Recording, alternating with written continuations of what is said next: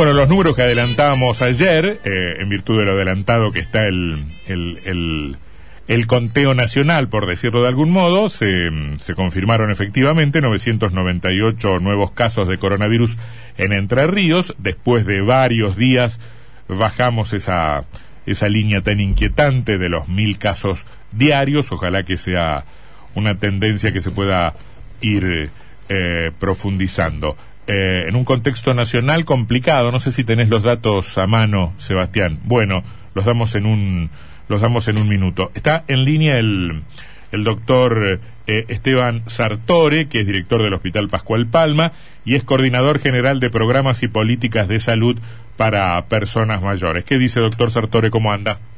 ¿Qué tal? Muy buenas tardes, ¿cómo están ustedes? Bien, bien, bien. Yo este, tengo un reconocimiento muy especial para el doctor Sartori, que se, se comportó de una manera muy profesional y diligente y amable frente, frente a la enfermedad de algunos familiares en este tiempo, así que eh, no, no, sería, no sería justo si yo no lo hiciera notar en este momento. Bueno, doctor, eh, a ver, ¿cómo estamos? Los números para mí siguen siendo preocupantes. Desde el sentido común uno dice ¿Y por qué no apretamos más las clavijas y lo único que funciona son las restricciones a la circulación? Imagino que, que desde la estructura de salud deben tener muchas esperanzas en la vacunación y de que estos números puedan ir cediendo, ¿no? Sí, sí, efectiva, efectivamente, como usted dice, primero estamos celebrando, y es lo que venimos diciendo también en cada uno de los, de los medios de comunicación, que hemos acelerado muchísimo el tema de la vacunación en virtud de que estamos recibiendo este, más vacunas del Ministerio de Salud de la Nación. Mm. Hemos superado al día de hoy, bueno, ahora a la noche hacemos todo el entrecruzamiento de datos, pero le puedo asegurar que ya en el día de mañana vamos a estar en las 520 mil dosis, porque mm. al día de hoy, a nosotros a primera hora de la mañana, tenemos el, el número oficial ya, mm. porque hay que recordar que cada vacuna que se aplica luego se debe cargar al sistema, un, mm. sistema informático denominado Nomivac, entonces nos va dando la dosis precisa que se va aplicando, el lugar y ya sea por grupo de riesgo, edad mm. y demás. Permítame que, lo, permítame que lo interrumpa, doctor. Esto que evidentemente es muy alentador y todos lo advertimos, contrasta con ese otro número que nos muestra Entre Ríos como de las provincias más rezagadas en materia de porcentajes de vacunados. Mire, lo, eso es una cuestión que a veces es muy discutible porque cuando se dan los informes que corresponden, tienen que ver a veces con la cantidad de vacuna que ha ingresado y al momento que se han distribuido y que se han aplicado. ¿eh? Mm. Si nosotros, por ejemplo, el cierre lo hacemos al día de hoy, imagínese que ingresan mañana a vacunas a nuestra provincia, por supuesto que está dado menor el porcentaje de aplicación con respecto a la cantidad que ingresó. Sí, lo que pasa es que el, el, retra el, el, el, guarismo pobre tiene que ver con la cantidad de vacunación sobre la población, no sobre las vacunas disponibles. Nosotros, eh, cada vez que recibimos vacunas, automáticamente a través de todo el área de epidemiología, en su momento quien está a la cabeza nuestra ministra, como así también el subsecretario de redes integradas y demás, se busca poder hacer una distribución equitativa en toda la provincia ¿sí? y poder llegar a la mayor cantidad de población en el menor tiempo posible. ¿sí? Mm. Hoy, por ejemplo, tuve un día de trabajo que, en virtud de las funciones que me toca, tuve que hacer una visita a la, ciudad de Crespo. Mm. Este, no solo pude trabajar este, con, con la Intendencia, que estamos trabajando en todo lo que tiene que ver para regularizar las situaciones de las residencias geriátricas, sino también pude visitar el, el hospital y, y, celebrar que habían aplicado, en, en, media mañana habían aplicado más de 502, 512 dosis para ser preciso.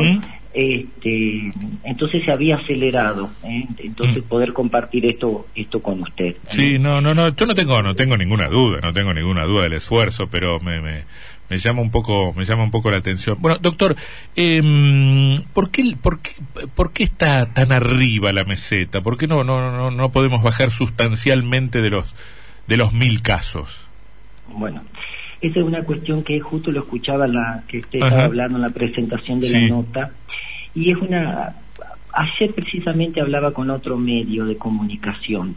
Yo tengo una mirada que a veces no tiene que ver solo con las restricciones porque nosotros desde el, desde el gobierno, se han generado restricciones y sin embargo vemos gente que no las cumple. No, es cierto, sí, sí, sí, sí, no, eso es a verdad. ver, eh, yo el otro día tuve una situación compleja, sí, que bueno, amerita el trabajo, esto yo siempre lo digo, ¿no? Y dirigiéndome hacia, hacia el hospital Pascual Palma un fin de semana, sí, este, veía toda la gente que se encontraba caminando sin barbijo, gran cantidad de personas compartiendo el mate. Entonces yo decía, estas personas realmente no, tal vez no ven la realidad o no la, o no la quieren comprender. ¿eh? Sí, sí, Cuando- sí, mire, este, eh, acá Sebastián me marca, acá Sebastián se marca porque nosotros tenemos acá el, el, el monitor de la televisión, ¿no? Y Canal 11 nos muestra la feria americana. Peri- periurbana. La feria periurbana en el Jardín Botánico, ¿no?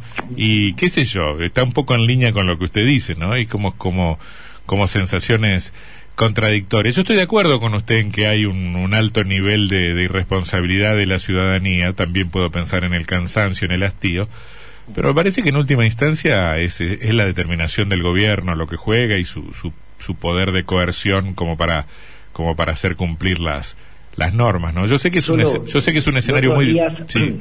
Los otros días, este, en verdad, compartía y a la vez, y a la vez me puse muy contento. Volviendo de, del hospital hacia mi domicilio, ¿sí? Usted sabe que me pararon los efectivos policiales dos veces, ¿sí? Y yo dije, qué bueno esto, Sí, ¿eh? no, sí, porque sí. fueron fueron muy respetuosos, sí, remarco eso. Yo presenté, por supuesto, el carnet de médico, sí, y ahí voy, ando como quien dice con un decreto del gobernador, que soy personal esencial por, por mi función.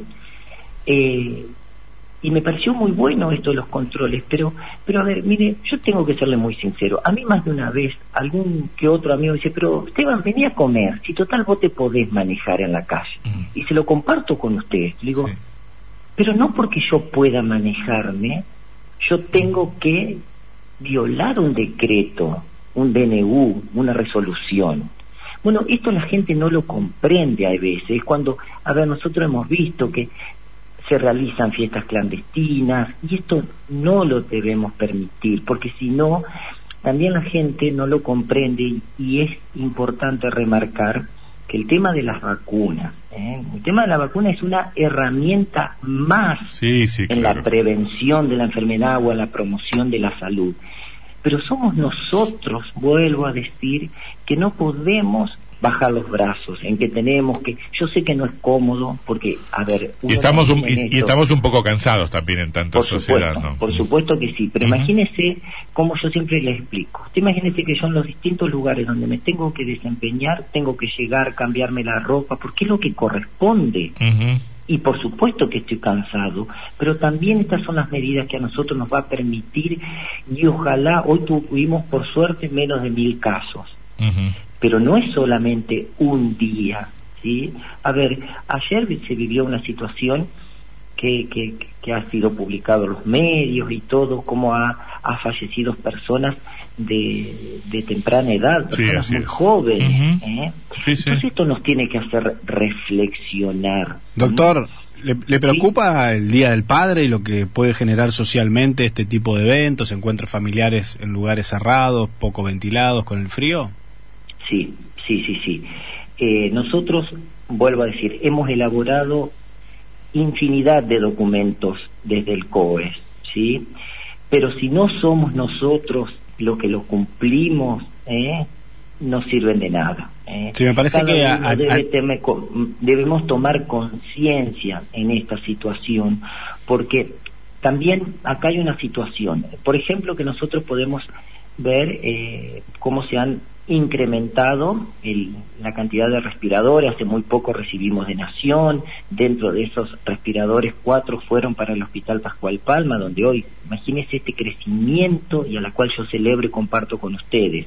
Estamos hablando de años de historia, historia, donde el Hospital Pascual Palma era un geriátrico, ¿sí? Hoy tiene el nivel máximo en complejidad con cuatro respiradores, personal capacitado, pero que también nos cansamos. Yo siempre le digo, por supuesto que hay personas que están cansadas de, tal vez del aislamiento, más el entrerriano que somos tan pegajosos, y quiero ser muy respetuoso en esta palabra, somos muy afectuosos, ¿sí? Pero yo, por ejemplo, le, le, comparto, yo trato de siempre esto pregonar un poquito con el ejemplo. Yo, desde marzo del año pasado, yo no comparto un mate con ni una persona, ¿sí? Porque entiendo que yo también puedo ser un vector, es decir, puedo contagiar porque puedo estar incubando la enfermedad porque me la paso trabajando, ¿sí? Entonces no puedo exponer a esa, a esa situación. ¿Tiene números de cómo estamos en camas de terapia intensiva en Paraná concretamente, doctor? Al día de hoy no, no, no tengo los números. Hoy mm. no lo, no lo tengo con precisión. Porque estábamos ahí en un, en, un, en un cuello complicado, ¿no? Sí, sí hemos, este último tiempo este, el coordinador, el doctor Lucas Queche, lo ha estado informado, que hemos, eh, informando que hemos estado siempre entre un 80, un 82%.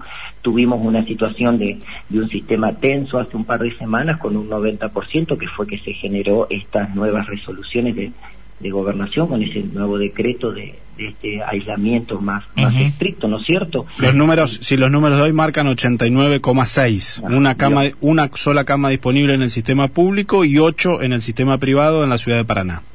Pero que además esto también es una realidad que ustedes deben comprender.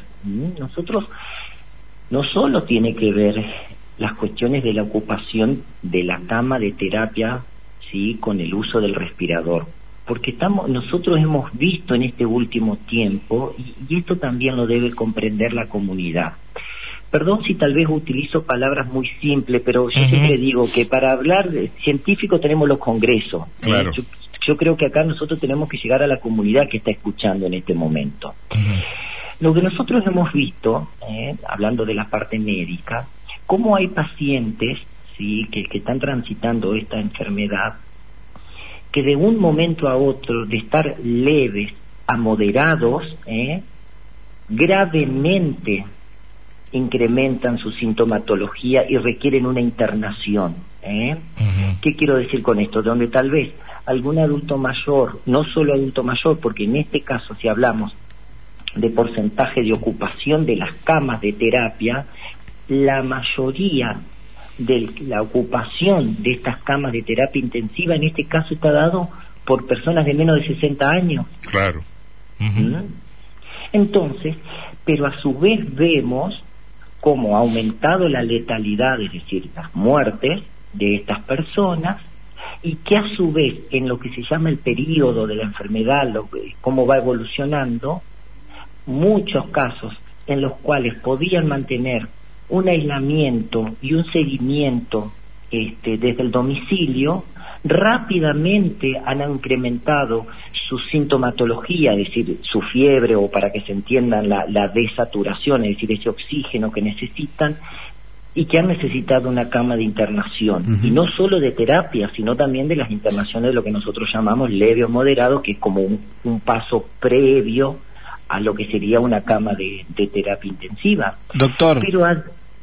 Sí. le quiero consultar en relación a esto. Eh, hoy vemos el, reporte de la provincia de Entre Ríos, incluye 30 fallecimientos, creo que es el, día récord, y hay muchas personas mayores de 60, y usted nos, dice que no están ocupando las terapias intensivas cuando le diría que el 80% de los muertos tienen entre 75 y 80 años. Son personas que tienen otras enfermedades, eh, que están vacunadas, eh, digo aprovechando su especialidad como gerontólogo.